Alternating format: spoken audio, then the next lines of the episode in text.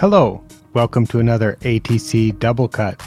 I'm going to take a look at a, another ATC blog post. I have one that I did uh, oh a week or so ago where I put two new videos up about OM246. But first, I want to share something that has been on my mind a lot, which is the accumulation rate of organic matter or essentially the idea that the more grass grows, the more organic matter it produces in the soil, which everybody knows. Everybody knows that that's the case, but I think it's been hard to put a number to that. And it's pretty easy to put a number to surface area removal. It's pretty, you know, the the tine spacing and the tine diameter, and you can calculate how much surface area has been affected and how much area or how much volume has been removed from the green. And it's pretty easy to calculate uh, how much sand has been added. And I think because it's easy to get numbers for those, people will tend to think of how much organic matter uh, has been removed or how much the organic matter has supposed to have been diluted by sand that's been added. But the thing is, day by day, when the grass is growing, it's always producing organic matter too. And that's something that everybody knows is happening, but I think we sometimes don't try to put a number to it. And I realized I talked about this a little bit in a monologue uh, during the recent ATC office hours with Chris Tritabaugh. And I'm going to play a clip of that where I'm talking about the importance that I think we should put to the amount of growth that we get from added nitrogen fertilizer. Let me play that now. So, when you are doing that amount of nitrogen supply, that used to seem incredibly low to me it used to seem so low to only apply that much for a place like Japan that has quite a long growing season. But when you do that, when you create that type of growth rate, that the type of growth rate that happens when you're only applying um, 100, let's say 100 uh, kilograms of nitrogen per hectare, you don't have to do so much disruption. The organic matter accumulation rate is relatively low. You don't have to put so much sand. But once you start having, once you start putting sand and putting uh, coring and, and doing coring, then you have to have a faster growth rate in order to recover. So it's it's hard to separate where the cause and, and where the effect is. That's the clip from the ATC office hours with Chris Tritabaugh, and it that's something that's been on my mind a lot recently because, uh, as I mentioned, it's hard to tell which is the cause and which is the effect because you, if you are adding more sand, you absolutely have to have a faster growth rate in order to be able to accept that much sand onto a putting green. And that's that's something I don't really have an answer for right now, but I think it's important to keep it in mind. And I will share the blog post that uh, I want to talk about today. The blog post is called A Crash Course in OM246 Total Organic Matter Testing. And I think this type of testing is a fine way to check what the effect of top dressing has been, to check what the effect of organic matter removal has been. But I think perhaps even more so, it is a great way to check what the organic matter accumulation has been over time. So I as I've mentioned many times, I don't think that this is a number that you just look at the test result and then say, that's good or that's bad, that's high or that's low. What you do is look at the change over time. And when you test in 2022 and then you test again in 2023, when you look at that change over time from 2022 to 20, to the year of 2023, you will look at four things essentially. You will be looking at how much organic matter was removed by any organic matter removal practices, such as scarification or coring. You will look at the effect of sand addition, which has the effect of diluting the organic matter that's there. So if you're doing sand top dressing or filling core holes with sand or filling solid tine holes with sand or doing sand injection with a DryJect or something like that, that would be the effect of dilution. And you're also looking at the organic matter accumulation rate, how that has had an effect because the grass has been alive from 2022 to 23 and it has produced some amount of organic matter. And you also would look at the accumulation rate, uh, sorry, the decomposition rate, because some of that organic matter will be mineralized from 2022 to 2023. And what the OM246 test does is it combines all of those and tells you how taken together, how they have changed at specific depths in the root zone. And I find that to be a very useful number to look at. And in this post that I called a crash course in OM246 total organic matter testing, I was in southern Thailand and I recorded a little video that I hope you'll watch. I'm not going to play it here, I'm just going to describe it. What I did was show some samples that I've collected before I sent them to the lab. And then I went to the post office and sent them to the lab.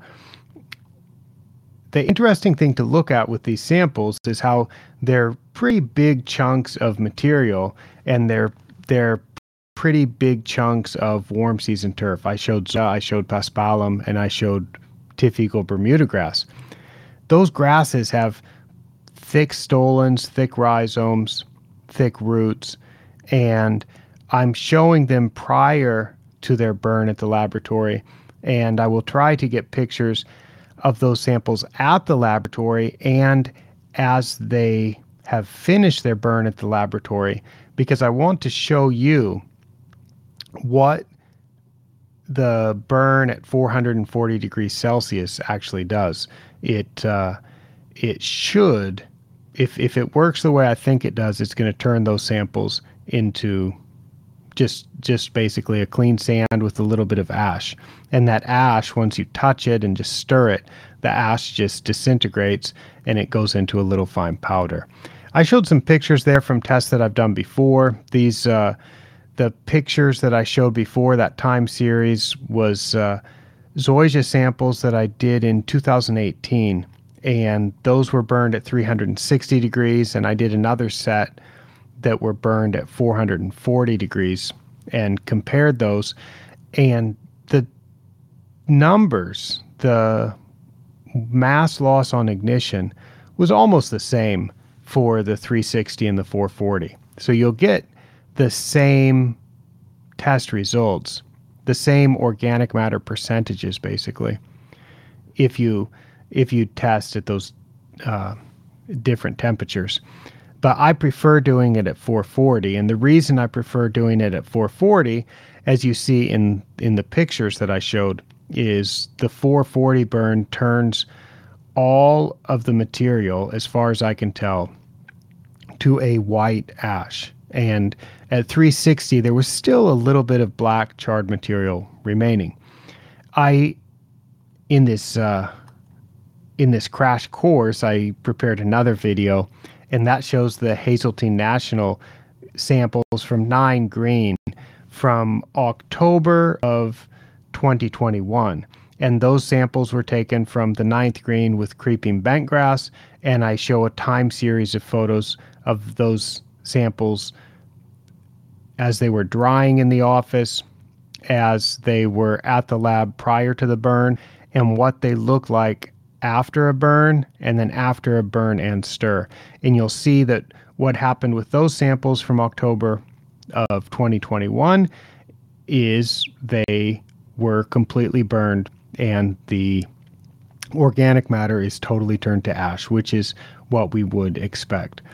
And that is something that to me is really interesting because the typical way of doing organic matter is not to work with big samples like this. The typical way of measuring soil organic matter is to first grind up the sample, not to work with it as it comes from the field and where we would actually measure the thatch and and all of the organic material. But the standard procedure for organic matter, as I've shown in some other videos, is to first grind up the sample, then take a tiny little scoop of it after you've already screened out the big chunks, screened out and removed the, or, the big chunks of organic matter, the undecomposed living and dead plant material, screen that out, make sure it doesn't get measured, and then you measure what's remaining in the soil in a very tiny sample. OM246 is totally different. This OM246 takes everything. It says don't do anything to the sample, let's just burn it.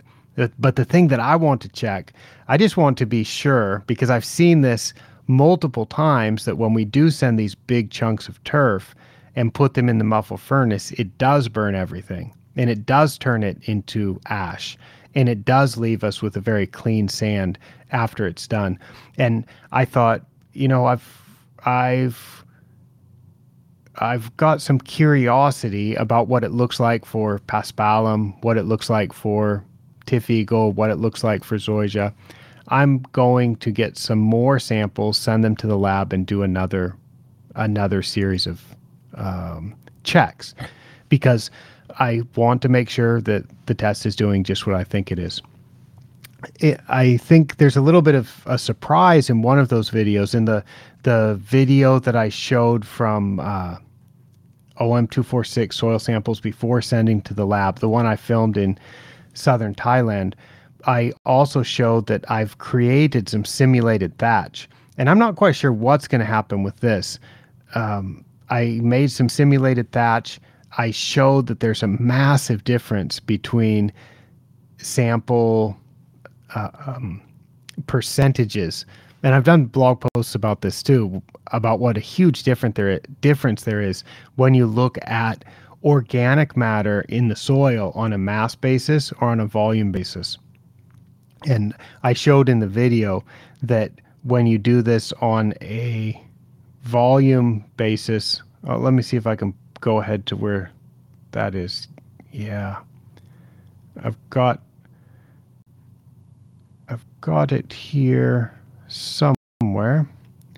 Pseudo thatch. I've made some artificial thatch and this one is less than uh, this one I label OM33. This is actually less than 33% organic material by weight. So this. So I think I've just played that video, um, a small section where I showed some of that pseudo thatch, and it turns out to be less than 33% thatch by weight, but it almost the thatch occupies almost all of the sample volume. There's just like a spoonful of sand, and there's like a handful of pseudo thatch of simulated thatch. So I've got those samples too, which are not actually from a golf course putting green. They're from uh, some, let's call it standard material that I've made that I want to check and see what happens with those two. So one thing about this blog post is it's kind of like, uh, well, it kind of shows some laboratory procedures. It shows what we can expect for the OM246 samples as they get burned, but also it's a bit of an upcoming um, teaser for some samples that I have at the laboratory now and that I hope to get some good photos, maybe even some videos of to show just how thoroughly the burn at 440 degrees gets rid of thatch and uh, yeah burns it burns it all up. That is that is not a terribly long double cut, but I, I think that I would encourage you to check out that blog post, which I put a link to in the description and into the show notes. Um, those to me, those are pretty cool videos that show the samples prior to and after the burn. And they just confirm that the laboratory test is doing just what we think it is, which is getting rid of all of the organic material. It burns off. And from that, you can measure what the percentage organic matter is by weight. I have been working on all kinds of things and uh, traveled to a different continent this week. So uh, uh, I'll be giving some presentations at the Ireland conference this week. And I'm glad to be here. I actually missed my flight from Bangkok, uh, a rare occurrence for me, but sometimes things happen. And uh, thanks to a wonderful travel agent and the uh, the many flights that go into and out of Bangkok, I was quickly able to get on a, a different flight and still got here on the same day that I was supposed to arrive. All right, thanks for watching and listening. And there's plenty more coming up from me for ATC from Galway. I'm Micah Woods.